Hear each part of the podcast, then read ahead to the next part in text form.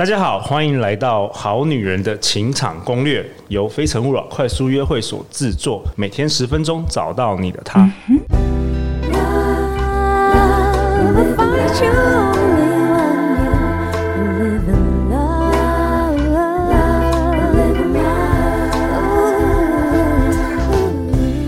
大家好，我是你们的主持人陆队长。相信爱情，所以让我们在这里相聚，在爱情里成为更好的自己，遇见你的理想型。本周我们邀请到了朱心怡 Julia。Hello， 大家好，我是朱心怡 Julia。朱心怡是一位心理师。Julia， 你今天要跟我们分享，好像是有关于危险情人哦、欸。是的，哦、其实我其实一开始吼对危险情人这件事没有什么感觉，因为我觉得都是在社会新闻上面才会看到的嘛，那应该离我蛮远的。对。可是就是当我刚失明的时候啊，呃，应该讲说十七岁失明，当我二十岁遇到我觉得不错的心仪男生的时候、哦嗯，我就去问我爸说：“爸，你觉得我可以谈恋爱了吗？”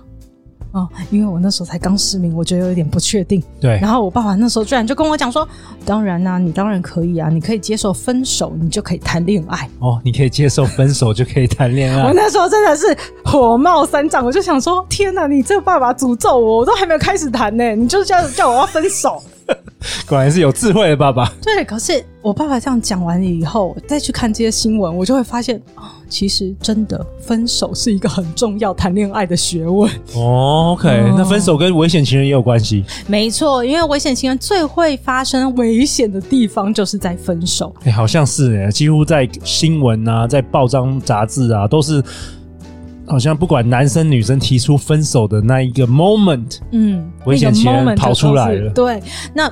并不是他之前没有征兆哦，而是分手的时候最明显。OK，、哦、所以今天我们从三种不同的分手，不是好聚好散的那种分手模式哈、哦，我们来倒推回去看看，哎，到底在过程中我就可以观察到一些蛛丝马迹，知道他可能以后会有什么样的演变。哦，我好女人，好男人，把笔记本拿出来，对对对，不要跳火坑啊！没错没错，这个很重要，我们这一集非常重要。是是是，所以有三种分手哈、哦，第一种最可怕也是最会上新闻的，叫做毁灭式分手。哦，我得不到你，我要毁掉你。没错，我把全家都全家都毁了。哎、欸，真的有这种哎、欸。没错没错，所以呃，为什么你看一个人的心理哦，为什么他到最后会演变出你要跟我分手，所以我得不到你，我就一定要把你毁掉呢？其实他有非常多的不安全感，他有非常多的掌控欲。哦、OK， 根源是不安全感跟掌控欲。可能他在过程中，其实这些都会一直冒出头来哦。所以你看看他在过程里面关系，你们的关系还没有呃进去，可能他只是你的追求者，或者是你的暧昧对象。你就可以去观察到这一件事哦。哦，我懂，是不是说，比如说，如果我们好女人的那个男朋友他是。只要这个好女人跟其他男生一讲话，或是他男生就会火冒三丈、三丈等等的。对，它是一种呃，你在过程中就会发现，它有几个很明显的事情哦。就比如说，他的猜疑心、嫉妒心很重。OK， 对对猜疑心、嫉妒心很重，嗯、占有欲很强，占有欲很强，嗯、这都蛮明显，其实可以观察出来的。对，这其实，在你跟他互动，你一开始可能会觉得，哎，蛮好的啊，他很在乎我啊。可是，哦、对对，可是其实你知道那个。就是一种反映出他非常的不安全，非常需要你。好、哦，然后还有就是你在跟他互动里面，你会感觉到他的情绪变化好快哦。就是今天我顺着你啊、哦，你好乖哦，对你好好哦。可是哎，你有一个意见跟我唱反调了，暴怒。对。就开始翻脸比翻书还快对，真的有这种人。那这种你就很担心会可能他的世界里面非黑即白，就是你不是站在我这边就是跟我作对、哦、我没有妥协调试或弹性的空间，只有零跟一，没有中间 零点五 的。对，你要不是我就爱人，不然我就把你杀了。没错，所以就很可能那好女人要小心这个很极端的人。没错，这个就是属于极端的状况、嗯、好，所以第一个状况就是我爱不了你，我就是毁了你跟毁了你的全家、嗯嗯嗯、还有一种哦，就是你会说哎、欸，我跟他没有冲突啊，你看我们在玩暧昧的时候啊，或者是我们两个在谈恋爱的时候其实没有冲突，那我要怎么观察到呢？哦，对啊，如果说我们就是甜蜜蜜的啊，那没有发生什么纠纷啊、吵架，他顺着我，对不对？那怎么观察？对，那其实会从他跟别人的互动，或者是他跟你抱怨他跟别人的不一致的冲突的时候，你可以感觉到有一些人他缺乏同理心，就是只很自我中心，别人都对不起他。对，别人都对不起我，都我都是受害者，你知道吗？ oh, okay. 他们都是欺负我的人。那时候他没有办法换位思考，去站在别人的立场想，哎、欸，老板这样子羞辱你啊，同事这样对待你，可能有他们的原因。对，如果你的抱怨里面的内容都是在说别人不对，那要小心哦，你要小心、嗯，要小心，所以都很可能成为我们第一类的毁灭性分手的人。OK， 所以第一类就是我如果得不到你，我就要毁掉你，又毁掉你全家。OK， 那第二类是什么？第二类是哀怨型分手。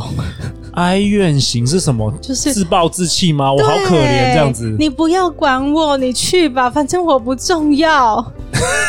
这个为什么是那个暴力暴力型的？为什么是危险情人？嗯，他的危险不是在于他可能会有暴力，而是在于精神虐待。哦，那这个是是不是说，如果说、哦、你不你不要我，我就跑去自杀这种吗？是这种？他就是情绪勒索的惯犯。OK， 嗯。就是他会不停的用任何的方式，不管用语言的、行为的、自残自伤的，就是要制造你很多的罪恶感。你不顺着他，你不跟他一样，你就是对不起他。OK， 所以这也是危险情人的一种。嗯、对，因为他会给你很多的精神暴力。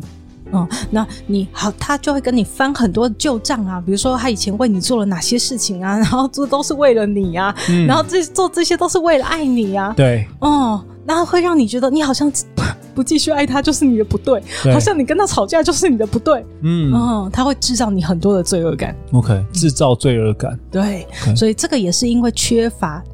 很、呃、缺乏自信，也就是一个自卑的人、哦、常常会有两种反应，一种就是他会用这种哀怨的情绪勒索的方式，另外一种就是用很强烈的防卫、很强烈的武装来证明他自己。 OK， 极度自卑的人。对、okay. 对对。那第三种分手的方式呢，他其实真的没有你看起来真的无伤啊，他叫做堕落式分手。堕落式分手、嗯、怎么说呢？不知道大家有没有听过《煎熬》这首歌的 M V， 就是一个女生的、呃、的家像是垃圾场一样，茶不思饭不想的，一整个月都不整理，家里乱成什么样，很可怕，很可怕的那样子。其实她不是为了要博取你的欢心，而是她整个人真的就解体了。可是我们一般人很多时候，如果是初恋啊，或是没谈过几次恋爱，可能分手的时候也会这样子。没错，所以他看起来其实没有很严重，因为他就是自己茶不思饭不想嘛。可是你知道，这就有两个很大的危险。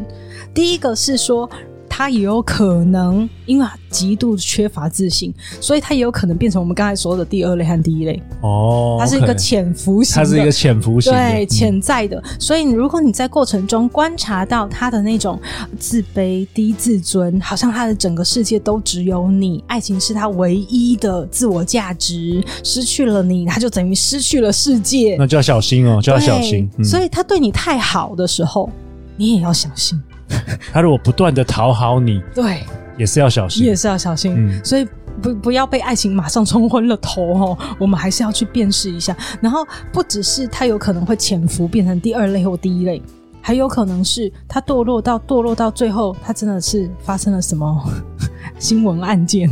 什么意思？就是如果他真的是自残自伤自杀，哦，也有可能会。对，他他危险情人，他不一定是对你危险，他是对自己也是产生这个危险的行为。对，他并没有要你负责或要挽回你，人家说一哭二闹三上吊嘛，好像我们都是为了要让别人回来，可他并没有，而是他觉得他自己真的什么都不是。哦， okay，然后所以他当他做这些事的时候，呃，你你能够不管他吗？嗯，你能够不理他吗？你没有罪恶感吗？别人会怎么对待你？对，所以我觉得第三类的危险情人也是一个我们需要注意的潜伏型的。对啊，我很喜欢 Julia 今天分享，因为你等于是透过这三种这个类型，嗯、然后帮助我们好女人好男人，其实不是在分手的那一刹那才发现对你的另外一半是危险情人，对，头都洗下去了，不行，那太危险了，对吧？应该是在呃可能暧昧过程或是在交往过程，你就要用这个蛛丝马迹，你就要发现他有可能是我们刚刚提到的自卑、嗯、低自尊、嗯、或是掌控欲强、占有欲强等等等等的这个小的行为，非黑即白，对对对，这个这个其实大家的眼睛要张开了，不要那个在爱情里就变得太盲目这样子。没错，所以我又谈回来，那个心理韧性真的很重要啦，在情场里面，尤其是如果你真的是被粉红泡泡淹没的话，那你已经不可能有理智去看这些事情了。嗯，可是我也想跟大家分享一下哦，呃，危险情人到底是怎么炼成的？哦 ，OK OK， 所以你有你有一个呃案例要跟大家分享。对，其实以前我总认为自己就是会遇到的个案。哦，多半来找我求助的应该是说他要怎么跟危险情人分手这件事情吧， 对, 对, 对, 对, 对不对、嗯、可是我发现我最近居然遇到一个个案是他自己就是危险情人哦，他自己本身是危险情人，他是一个女 生, 女生 OK， 然后来找我的时候他就跟我讲说，老师我是一个危险情人，我才发现我居然是这么危险的人哦，那那还不错，他有他自己有发现自己是危险情人，真的非常非常好，所以我说我危险情人们、嗯、其实千万不要自卑那他的故事是什么？他的故事就是这样子哦，因为他发现他自己哦对于分手这件事非常的不能接受，他就会很生气很生气，控制不住自己的那个怒气 OK， 他就会不停的去骚扰对方，打电话啊，站门口站岗啊，真的假的？哇，对，然后而且他还会用一招很厉害，就是转账，因为你转账给对方的时候你一定可以备注十个字你是说转钱给他的前男友？所以他就转一块钱，每天转一块钱，就为了写那个十个字的备注。他写什么？就是我恨你啊，我讨厌你啊，你干脆死了哦，因为对方可能可能已经封锁他了，你的意思是这样子，所以他有备注他反不掉，你知道吗？哇哇哦，哎、欸，真的蛮危险的哎、欸。对，然后他就说、okay. 他很有可能被告，因为他的恐吓，对另一半已经开始对他提出这种警告了。可是他真的控制不住他自己，所以他其实是来找你求助的，因为他知道自己可能有一些就是这些行为已经不太正常了，这样子，对对，而且会惹祸上身，所以他来求助于我、okay. 那那时候呢我们真的就好好谈了一下，诶那时候分手他的感觉啊，然后那时候感觉他是怎么样分手的过程啊，勾出了他的什么样的情绪啊，那时候我们就抓到了一个很大的情绪，叫做被遗弃。哦，怎么说？被遗弃的这个情绪，在他的分手过程里面，他那个情绪就一直被勾动。然后我就问他说：“那你第一次有这种很深的被遗弃的悲伤是什么时候？”他就开始跟我讲，他以前小时候，嗯，然后，呃，因为他是单亲家庭长大的孩子，所以他妈妈大概很忙于工作，所以呢，他在很小的时候，大概只有小学三年级的时候，他就是个钥匙儿童，然后。哎，现在小学三年级是钥匙儿童一点都不稀奇了嘛，对不对？对, 对，可是很他在很小的时候，他妈妈就会一直跟他讲说：“哎、欸，我今天九点会回家，我今天十点会回家，或我会帮你买什么东西哦。哦”哈，答应他的事，他说从来没有做到。哦 ，OK， 所以可能是可能比较年轻、不负责任的那个。嗯嗯、就不知道，可能很忙或是怎么样，就没有没有就是承诺教育。照, 照顾自己 就, 就, 就已经很累了，很累了，没有办法照顾这个他的孩子。对、okay、所以他只能敷衍他的孩子，然后可是他的孩子只有他的妈妈是他的天啊，对对，所以他就一直被人家晃点，你知道吗？所以当然会愤怒啊，每个人都会啊，而且他是唯一诶，他就很生气，说他打电话也找不到妈妈，那时候还有 B B 扣也找不到妈妈，然后他有一次一直等不到他妈妈，他就非常生气，骑着他的脚踏车，小小的他就骑着脚踏车沿街找妈妈，到处的海鲜店啊，快炒店啊，卡拉 OK 店啊，炭烤店，全部妈妈会去的地方他都找过，然后在门口看看有没有妈妈的车子，对，有没有停在外面，可是他绕了一圈回来以后就发现都没有，他就越骑越气越骑越气，我妈到底去哪里了？她每一次都说话不算话，就是很生气。回到家以后啊，他还是很生气，他就开始去想各种可以报复他妈妈的方式。哦，怎么说？比如说用菜刀放在门廊上，哦、他妈一推门走进来的时候，菜刀就会落下来。哇哇，是蛮恐怖的。他就想说弄那个泡沫水啊、嗯，肥皂水涂在他妈的拖鞋上，让他妈一穿的时候就滑倒，然后就摔死了。哇哦！他就开始想想想各式各样的计谋，想象这些犯罪情节、恐怖的情节。OK， 那后来怎么了？他就睡着了。嗯，睡着了以后，隔天醒来，他妈妈当然回来了，所以这件事没有发生。OK， 但是你知道，在那个小小孩的心里，他留下了什么？就是很生气，非常生气，对于一段关系的离去，对于他掌握不住的东西，他非常生气。哦，因为他可以可以理解啦，就是他那么小，一定很无助，他也只能生气嘛，不然的话还能做什么？还能怎么样，对不对？可是这很能理解。我那时候就问他说：“哎，可是如果我是你，好、哦，我不只是生气，我可能还会有另外一些情绪，因为那时候好小，我可能会觉得我妈妈会不会真的不要我了？我好害怕，我好担心，哦、我我很受伤，我很难过，我很无助，我才小三，如果我妈妈不见了，我要怎么办？我可能会很慌张。”我说：“你有这种情绪吗？”他一开始完全否认。我怎么可能有？嗯嗯，可是我们慢慢的去聊他在过程中的所有的感觉的时候，才发现，哇，他原来有哎、欸！然后他一接触到自己有悲伤的情绪的时候，就马上崩溃大哭，哇！然后就说原来我会害怕。哦，所以他是在埋藏很心底的那个，他被愤怒已经掩掩盖了，所以其实是你帮助他找到他的那个。悲伤感。对，所以当他面对的是他无法掌控的分离的时候，他就是用生气啊，所以找出根源了。对，但是原来那个生气是在包装他的伤心，伤心包装他的慌张，包装他的无助。对、嗯，那所以我和他好好的陪了那个孩子，那个小三的孩子。那时候他的担心，那时候他的悲伤，那时候他的无助，我们要怎么好好的安抚、安慰那个孩子呢？嗯，所以我们才开始去聊他要怎么陪伴自己的悲伤， wow, 陪伴自己的害怕。是，嗯，那他当他开始慢慢学会了这件事情的时候，你知道，生气就变少了。对，他开始能够控制住自己的行为了、嗯、他开始不会去做一直骚扰对方的举动了。其实我觉得很重要是找到那个根源的，没错，找到那个根源，因为所有的行行为可能只是反映你内在某种缺乏，或是过去一些经验，或是一些从小的一些连结。没错没错、嗯、所以他现在已经准备好要去面对一段新的感情了。哇、嗯、OK， 哇，我觉得很棒哦，因为我觉得危险情人真的不用觉得自己哦，为什么我会这样，是好像很羞于见人，是不是我有病啊，是不是我有问题。对，但是其实每一个人都会有一些心里还没有过去的坎，或者是卡住的关卡，那时候让谘商心理师来帮帮忙，会是一个很好的选择。哇 ，OK， 陆队长为本集也下一个结论啊，我们呃 ，Julia 跟我们分享，我们要在学习，我我们要学习在发生危险前不要再玩火，也鼓励身边的危险情人其实是要勇敢求助的，能承受分离，才能够真正享受爱情啊。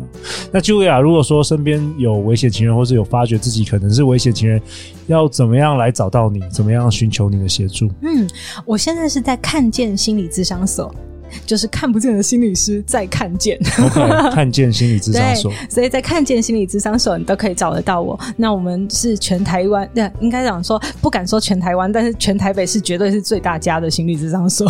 OK， 那你还有相关的 podcast 跟？是的是的，我的 podcast 叫朱心怡说心里话，然后另外是你只要打朱心怡适当心理师都可以找到我的粉专、我的 YouTube、 我的部落格和我的官网。好，我们会将相关朱心怡的资料都放在节目简介的下方。最后最后，如果你喜欢本集的节目，陆队长希望你分享给三个你最好的朋友，让更多人可以听到我们的节目哦，也欢迎你留五星评价跟留言在 Apple Podcast 给我们支持。最后最后，再次感谢 Julia， 相信爱情就会遇见爱情哦。好女人情场攻略，我们下一集见，拜拜，拜拜。